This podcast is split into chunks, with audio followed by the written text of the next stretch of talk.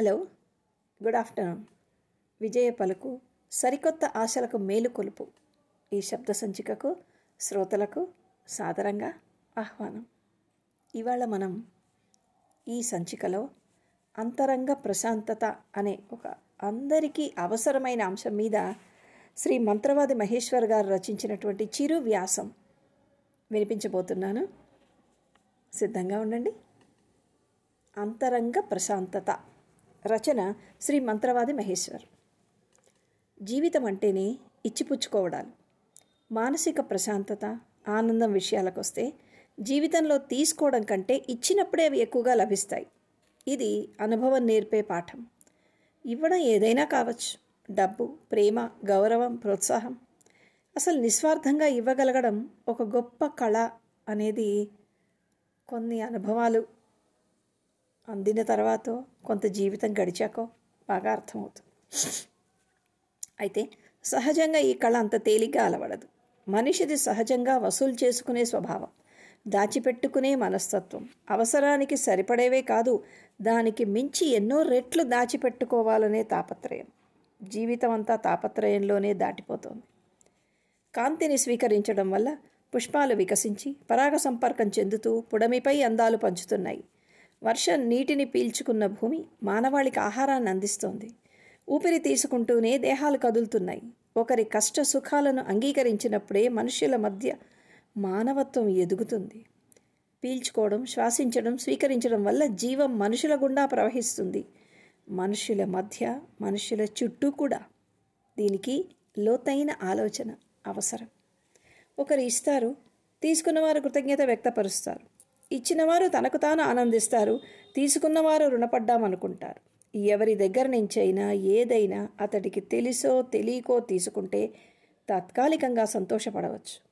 ఒకరి అవసరం మరొకరికి అవకాశం కావచ్చు. ఆ ఆనందం అనుకున్న అధ్యాయం త్వరగా ముగిసిపోతుంది. చాలా త్వరగా. ఎవరి వద్ద నుంచైనా బలవంతంగా లాక్కున్నప్పుడు ఆ అపరాధ భావం వెంటాడి మనశ్శాంతిని దూరం చేస్తుంది. అతడు మనిషి అయితే సంతృప్తినివ్వని సంపద ఎంత ఉండి ఏం ప్రయోజనం అని ఏదో ఒకరోజు పశ్చాత్తాపపడాల్సిన రోజు జీవితంలో ఎదురవుతుంది. అది ఏదైనా ఎంతైనా ఇచ్చినప్పుడు కలిగే ఆనందం సంతృప్తి ముఖంలో ప్రస్ఫుటమవుతాయి. ఇవ్వడంలో ఎటువంటి ఆనందం లేకపోతే ఇంతమంది సమాజ సేవకులు మహాదాతలు ప్రపంచంలో ఉండేవారే కాదు. మన పురాణాలలో చరిత్రలో ఎంతోమంది మహాదాతల గురించి చదువుకున్నాం. పాఠ్య పుస్తకాలుగా అందులోని అంశాలుగా తర్వాతి తరాలకు అందించడానికి మనం తాపత్రయపడుతున్నాం. గొప్ప పనులు చేయడం అందరికీ సాధ్యం కాకపోవచ్చు. చిన్న చిన్న పనులే గొప్ప మనసుతో ప్రేమతో చేస్తే చాలు. మాతృమూర్తి బిడ్డకు జన్మనిచ్చి తన సర్వస్వాన్ని అర్పిస్తుంది. కాలం శక్తి శ్రద్ధ రంగరించి చనుబాలతో శిశువుకు పోషణను అందిస్తుంది. గర్భవతిని చూసినప్పుడు ఆ ముఖంలో తేజస్సును గమనించవచ్చు. ఏ స్త్రీమూర్తినైనా తన జీవితంలో అత్యంత సంతోషకరమైన క్షణాలు ఏవి అని అడిగితే పరిచర్యలు చేస్తూ శిశువును పెంచి పెద్ద చేసే కాలమని సమాధానమిస్తుంది.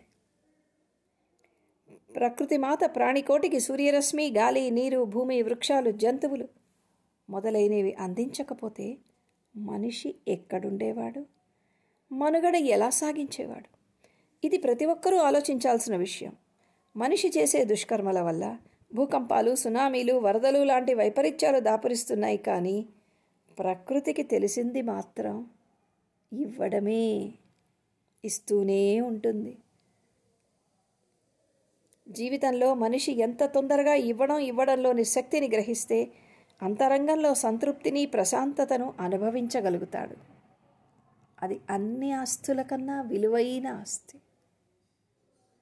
మా ఇంట్లో మా నా చిన్నప్పుడు మా తాతమ్మ ఉండేది. అంటే అమ్మమ్మ తల్లి. పశువుకు తింటే తృప్తి మనిషికి ఉంటే తృప్తి అని చెప్పేది. మనం వాడతామా లేదా? మనకు అవసరమా? అనవసరమా? లేతే మనకంటే ఇంకొకరికి దీని వల్ల ఎక్కువ అవసరం ఉందా అనే ఆలోచన రాదు మనకి. సంకుచితంగా ఆలోచిస్తాము.